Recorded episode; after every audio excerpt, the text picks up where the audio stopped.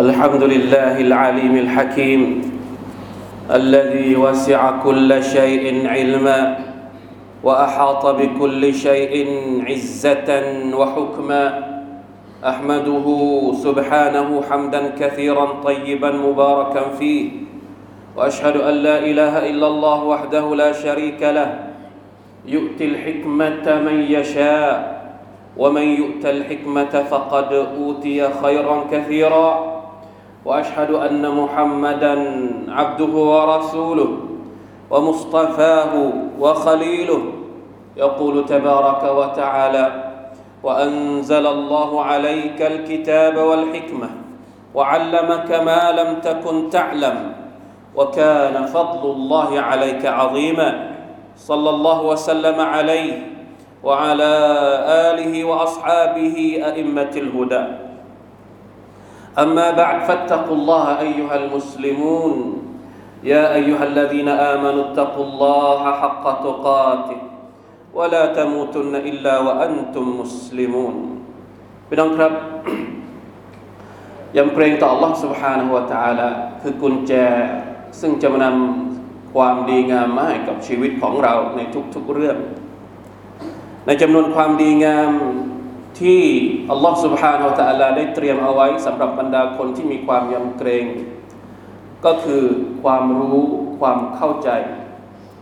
ในศาสนาของพระองค์วัตตะกุลลอฮ์วะยุอัลลิมุคุมุลลอฮ์จงตักวาต่อ Allah แล้วอัลลอฮ์ตะลาจะให้ความรู้กับพวกเจ้า ในจำนวนความรู้ที่เป็นความดีงามอันล้นพ้น พวกเราอาจจะเคยได้ยินคำนี้คำว่า อัลฮิกมะฮิกมะคืออะไร เรารู้ถึงข้อเท็จจริง และว่ารู้ว่าเข้าใจเข้าใจว่าความสำคัญของมันมีมากน้อยขนาดไหน จริง ๆ แล้วอัลฮิกมะเป็นเรื่องที่ใกล้ตัวเรามาก มีคำพูด อันนี้ไม่ใช่ฮะดีษนะครับ เป็นฮะดีษดออีฟไม่ไม่สมควรที่จะบอกว่าเป็นคำพูดของท่านนาบีสุลต่านละอัลลอฮฺสัลลัมแต่เป็นคำพูดของบรรดา อัสลาฟุสซาลห์ที่บอกว่าอัลฮิกมะตุดอลละตุลมุมิน فحيث وجدها فهو أحق بها คำพูดที่เป็นฮิกมัตนั้นเป็นสิ่งที่หล่นหายไปจากผู้ศรัทธาที่ไหนที่เขาเจอเขาก็สมควรที่จะหยิบมันเอามา นี่คือคำพูดที่เป็นคำพูดที่มัชฮูรเราได้ยินกันบ่อย แต่เราอาจจะไม่เคยรู้ความหมายที่แท้จริงของคำว่าฮิกมะฮิกมะและมันมีความสำคัญอะไรในชีวิตของผู้ศรัทธาคนหนึ่งพี่น้องครับในอัลกุรอานุลกิรีมเราจะพบคำว่าอัลฮิกมะและคำที่เกี่ยวข้องเยอะมาก นับตั้งแต่อันดับแรกเลยอัลฮะกีมเป็นพระนามของ Allah subhanahu wa ta'ala อัลฮะกีมรากศัพท์ของมันมาจากคำว่าอัลฮิกมะฮิกมะนั่นเอง หมายถึงผู้ทรงมีฮิกมะผู้ทรงสร้างทุกสิ่งทุกอย่างด้วยฮิกมะผู้เป็นเจ้าของฮิกมะที่แท้จริง เหมือนที่อัลลอฮ์ سبحانه และ تعالى ได้ตรัสถึงคำพูดของมาลาอิกะตอนที่อัลลอฮ์ سبحانه และ تعالى สอนนบีอาดัมทุกอย่างที่เกี่ยวข้องกับโลกนี้ แล้วพระองค์ก็หันไปที่บรรดามาลาอิกะและบอกว่า จงพูดถึงสิ่งต่างๆ ที่อยู่ในโลก มาลาอิกะตอบไม่ได้ มาลาอิกะตอบอัลลอฮฺตะลาว่าอย่างไรกาลู سبحانك لا علم لنا إلا ما علمتنا سبحان الله มหาบริสุทธิ์อัลลอฮ์เราไม่มีความรู้ นอกจากสิ่งที่พระองค์สอนเราเท่านั้น อินนักอันตัลอาลีมุอัลฮะกีม พระองค์นั้นเป็นผู้ทรงรอบรู้ และพระองค์นั้นเป็นผู้ทรงเปี่ยมไปด้วยฮิกมะอัลฮะกิมและมีอีกหลายอายัดที่พูดถึงพระนามอัลฮะกิม شهد الله أنه لا إله إلا هو والملائكة وأولو العلم قائما بالقسط لا إله إلا هو العزيز الحكيم الحكيم คือพระนามของ Allah سبحانه และ تعالى ที่มาจากคำว่า อัลฮิกมะประการที่สองอัลลอฮ์ سبحانه และ تعالى บอกในอัลกุรอานว่า พระองค์ประทานฮิกมะ ให้กับบรรดานาบี เริ่มตั้งแต่ในอายะห์อัลกุรอานที่พูดถึงครอบครัวของนบีอิบราฮิมอะลัยฮิสสลามที่อัลลอฮฺตะอาลาบอกว่า فقد آتينا آل إبراهيم الكتاب والحكمة وآتيناهم ملكا عظيما เราได้ประทานให้กับครอบครัวของอิบราฮิมนั้น ประทานอะไรบ้าง ประทานคัมภีร์ และประทานอัลฮิกมะประทานอำนาจอันยิ่งใหญ่ให้กับพวกเขานบียุลลอฮิดาวูดอะลัยฮิสสลามนบียุลลอฮ์นบีดาวูดอะลัยฮิสสลามอัลลอฮฺตะลาก็ประทานฮิกมะให้กับท่าน พระองค์ตรัสว่า وقتل داود جالوت وآتاه الله الملك والحكمة وعلمه مما يشاء อัลลอฮฺตะลาประทานอำนาจการเป็นราชาให้กับดาวูดและพระองค์ยังประทานฮิกมะฮิกมะตรงนี้หมายถึงการเป็นนบีให้กับดาวูดอะลัยฮิสสลามเช่นเดียวกับท่านนบีอีสาอะลัยฮิสสลาตุวัสสลาม ويعلمه الكتاب والحكمة والتوراة والإنجيل เราได้สอนอีสาให้รู้เรื่องเกี่ยวกับพระคัมภีร์ และประทานอัลฮิกมะให้อีสาเรียนรู้เกี่ยวกับเตาราตเกี่ยวกับอินจีล พี่น้องครับแน่นอนที่สุด ท่านนบีมุฮัมมัดสัลลัลลอฮุอะลัยฮิวะสัลลัมของเรา เป็นนบีที่อัลลอฮ์ سبحانه และ تعالى ได้ประทานอัลฮิกมะให้กับท่าน พระองค์ตรัสว่า وأنزل الله عليك الكتاب والحكمة وعلمك ما لم تكن تعلم وكان فضل الله عليك عظيما อัลลอฮ์ تعالى ประทานคำพีให้กับท่านนบีมุฮัมมัดพร้อมๆกันนั้น พระองค์ก็ประทานอัลฮิกมะให้กับท่านนบี พระองค์สอนท่านนบีในสิ่งที่ท่านไม่เคยทราบมาก่อน และบุญคุณของ Allah Taala ต่อท่านนบีมุฮัมมัดสัลลัลลอฮุอะลัยฮิวะสัลลัมยิ่งใหญ่เหลือเกิน อันที่สามนอกจากบรรดานาบี คนทั่วไป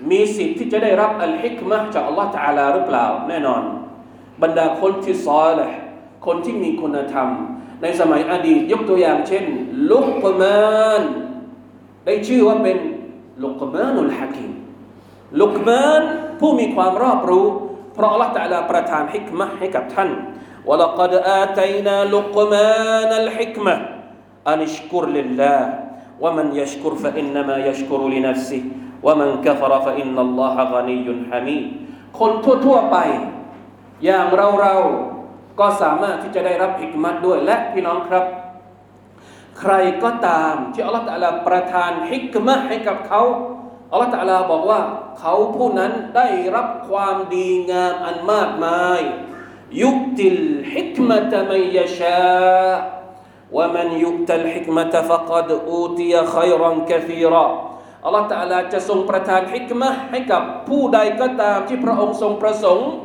และใครก็ตาม ถ้าได้รับอัลฮิกมะจากอัลลอฮ์ سبحانه และ تعالى แน่นอนแสดงว่าเขาได้รับสิ่งที่เป็นความดีงามมากมายเหลือเกินจากพระองค์แล้วพี่น้องครับเราฟังอายัดอัลกุรอานมามากมาย เกี่ยวกับฮัลฮิกมะตกลงมันคืออะไร และมันมีความสำคัญอะไรในชีวิตของเราพี่น้องครับอัลฮิกมะ ในการให้ความหมายของบรรดาอุลามะก็คืออัลอิซาบะตุฟิลกาวลิวัลอามัลการทำทุกอย่างได้อย่างถูกต้อง บางคนอธิบายว่า อัลฮิกมะก็คือ พูดในสิ่งที่ถูก กับคนกับวาระที่ถูก กับเวลาที่ถูก กับบริบทที่ถูกทุกอย่างเป๊ะหมดสุภานัลลอฮ์ซึ่ง ความพิเศษนี้ไม่ใช่ทุกคนที่จะได้รับ บางคนพูดไม่ถูก พูดไม่ดี ตั้งใจดีแต่พูดออกมาด้วยสำนวนด้วยคำพูดที่ฟังไม่ได้ บางคนตั้งใจดี พูดดี แต่พูดไม่ถูกที่ ไม่ถูกกาลเทศะ ก็ยังไม่ใช่ฮิกมัตเพราะฉะนั้นการที่คนคนหนึ่งรู้ว่าเขาควรจะต้องพูดอะไร เวลาไหนกับใคร วิธีไหน หรือรู้ว่าควรจะต้องทำอะไร เวลาไหนแบบไหนที่มันเหมาะสม ทั้งในช่วงปกติ ตอนที่เราใช้ชีวิตทั่วๆไป โดยเฉพาะอย่างยิ่งอัลฮิกมะในช่วงเวลาปกติก็เป็นสิ่งสำคัญที่เราควรจะต้องมี แต่มันจะสำคัญมากขึ้นไปอีก เวลาที่เราเจอกับวิกฤต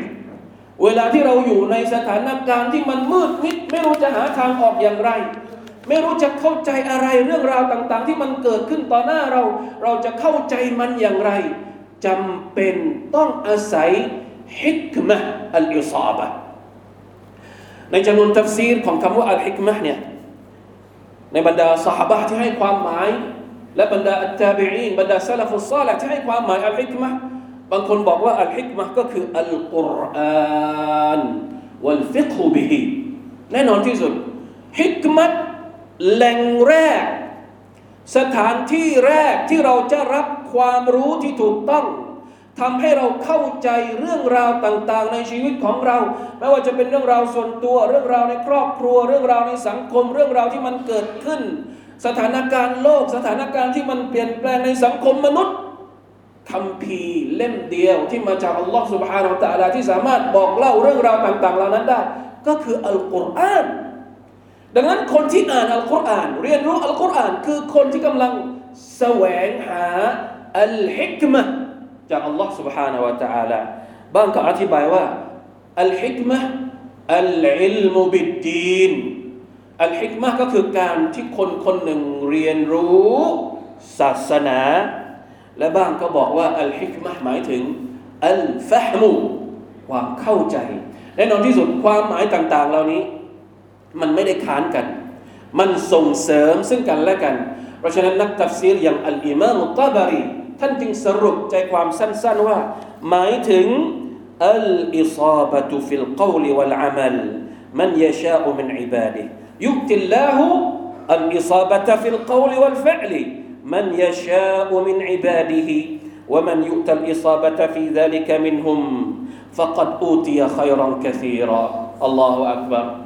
มันเป็นเรื่องใกล้ตัวเรามากครับพี่น้อง บางทีในสถานการณ์เล็กๆ ในเรื่องเล็กๆ ที่มันเกิดขึ้นกับกับตัวเอง เราไม่รู้จะหาคำตอบที่ไหน ว่าจะแก้ปัญหาที่เกิดขึ้นกับเราอย่างไร เวลาที่เรามีปัญหากับครอบครัว กับสมาชิกในครอบครัวมีปัญหา เราไม่รู้จะหาทางอะไรมาแก้ปัญหาเรา แน่นอน ถ้าคนที่มีอิกมะเขารู้ว่าเขาจะรับมือกับสถานการณ์นั้น ๆ อย่างไร การที่มีอิกมะจะทำให้เราไม่หุนหันพลันเล่น ตัดสินใจอะไรทำอะไรลงไป แล้วเกิดความเสียใจในภายหลังเพราะทำลงไปโดยไม่มีความรู้ ไม่มีความเข้าใจในเรื่องนั้นๆ ไม่ว่าจะเป็นเรื่องเล็กหรือเรื่องใหญ่ก็ตาม เพราะฉะนั้นพี่น้องครับ แหล่งที่เป็นที่มาอันยิ่งใหญ่ที่สุดสำหรับอัลฮิกมะก็คือคำพีของ Allah سبحانه และ تعالى อัลกุรอานุลกิริมอัลลอฮฺ تعالى ให้คุณลักษณะคำพีของพระองค์ว่ายาซีน วัลกุรอานิลฮะกีมวัลกุรอานีอัลฮะกีมอัลลอฮฺตะลาสาบานด้วยอัลกุรอานที่เต็มเปี่ยม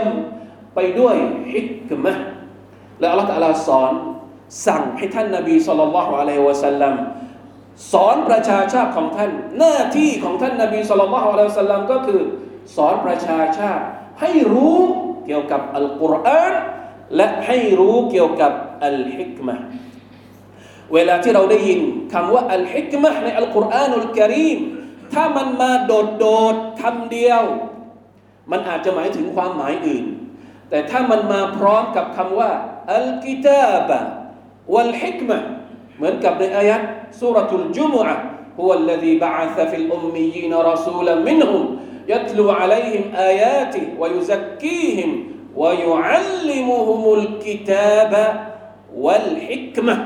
อัลฮิกมะตรงนี้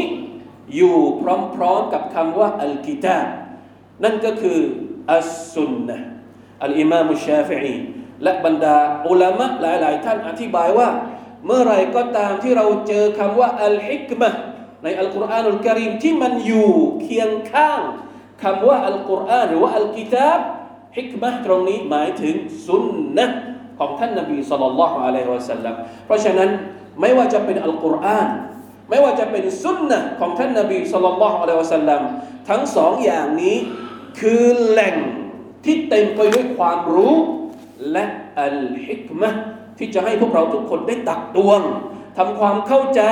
เพื่อใช้ในการแก้ปัญหาชีวิต เพื่อความเข้าใจในสถานการณ์ต่าง ๆ ที่เกิดขึ้น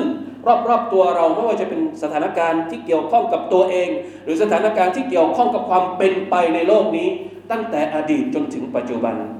بارك الله لي ولكم في القرآن العظيم ونفعني وإياكم بما فيه من الآيات والذكر الحكيم وتقبل مني ومنكم تلاوته إنه هو السميع العليم أستغفر الله العظيم لي ولكم ولسائر المسلمين فاستغفروه إنه هو الغفور الرحيم. اللهم صل على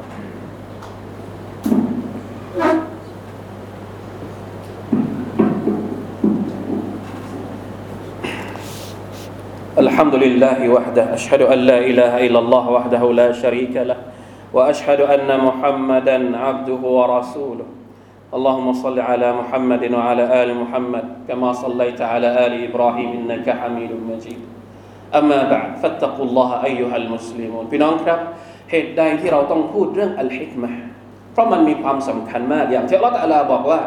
ใครก็ตามที่ได้รับของขวัญชิ้นนี้จากพระองค์ เขาจะเป็นคนที่โชคดีที่สุดในชีวิต เราอยากจะเป็นคนที่โชคดีไหม เราอยากจะทำอะไรแล้วได้กำไรในชีวิตไหม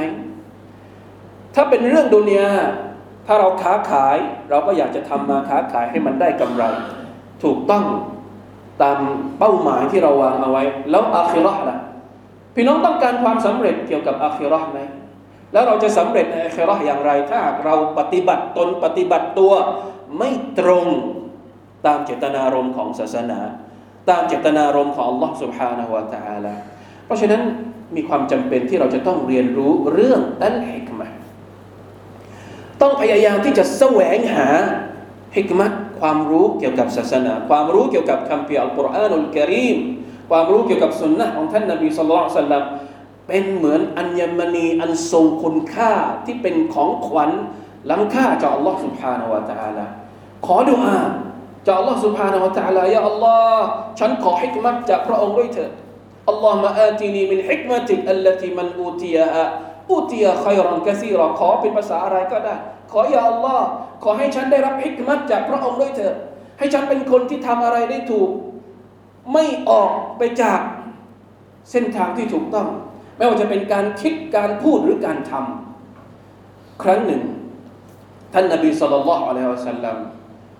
ได้เจอกับได้พบท่านอาลีเป็นอบีตาลิบรดิยัลลอฮุอันท่านบอกกับท่านอาลีว่ากุลอัลลอฮุมมะดินีวะสัดดิดนี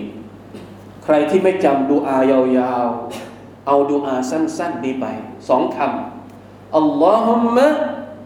อิฮดินีวะสัดดิดนียาอัลลอฮ์ได้โปรดชี้ทางฉัน ยาอัลลอฮ์ได้โปรดให้ฉันทำอะไรได้ตรงเป๊ะ หมายถึงว่าถูกต้อง มีเป้าหมายและทำถูกต้องทุกอย่างคำพูดของฉันการกระทำของฉันความคิดของฉันการวางการวางแผนของฉันการวิเคราะห์ของฉันอะไรก็แล้วแต่ เราต้องการการช่วยเหลือจากอัลลอฮฺตาลาท่านนบีบอกว่า เวลาที่พูดถึงอัลลอฮุมะดีนี่ให้นึกถึงว่าเราเนี่ยเหมือนเดินอยู่บนทาง และเราไม่หลงทาง เราไม่ต้องการหลงทางในการใช้ชีวิตในโลกนี้ เรื่องเล็กเรื่องใหญ่เราไม่เอาการหลงทาง เพราะฉะนั้นขอให้อัลลอฮฺตาลาให้ฮิดายัดเราไม่ให้เราหลงทางวสัดดิดนีตอนที่ขอดุอาว่าขอให้ฉันทำทุกอย่างได้อย่างตรงเป้า ให้นึกถึงเวลาที่เรายิงธนู ลูกธนูของเรา มันยิงโดนเป้าหรือเปล่าสุบฮานัลลอฮ์ดุอาง่าย ๆ แต่มันจะทำให้เราเป็นคนที่มีค่ามาก และเป็นคนที่มีความหมาย คนที่รู้จักข้อเท็จจริงของชีวิต และสามารถที่จะดำรงตน เป็นผู้ศรัทธาเป็นมุสลิมที่กำลังเดินทางกลับไปหาอัลลอฮ์สุบฮานาวตาละผ่านอุปสรรคต่าง ๆ ผ่านวิกฤตต่าง ๆ ผ่านสถานการณ์ต่าง ๆ ได้อย่างเข้าใจและตรงตามเจตนารมณ์ที่อิสลามได้กำหนดเอาไว้ให้กับเรา มาร่วมกันสละวะต่อท่านนบีมุฮัมมัดสัลลัลลอฮุอะลัยฮิสะสลลัม บรมครูผู้สอนบรรดาสหายให้เป็นคนที่มีฮิกมะและได้ถ่ายทอดฮิกมะเหล่านั้นให้กับประชาชาติของท่านอินนัลลอฮฺวะมะลาอิกะตะฮู يصلون على النبي يا أيها الذين آمنوا صلوا عليه وصل وسلموا تسليما اللهم صل على محمد وعلى آل محمد كما صليت على آل إبراهيم إنك حميد مجيد اللهم بارك على محمد وعلى آل محمد كما باركت على آل إبراهيم إنك حميد مجيد. اللهم اغفر للمسلمين والمسلمات والمؤمنين والمؤمنات الأحياء منهم والأموات. اللهم أعز الإسلام والمسلمين وأذل الشرك والمشركين ودمر أعداء الدين. ودمر أعداء الدين. ودمر أعداء الدين وانصر إخواننا المجاهدين في فلسطين وفي كل مكان. اللهم ارحمهم وانصرهم على أعدائهم برحمتك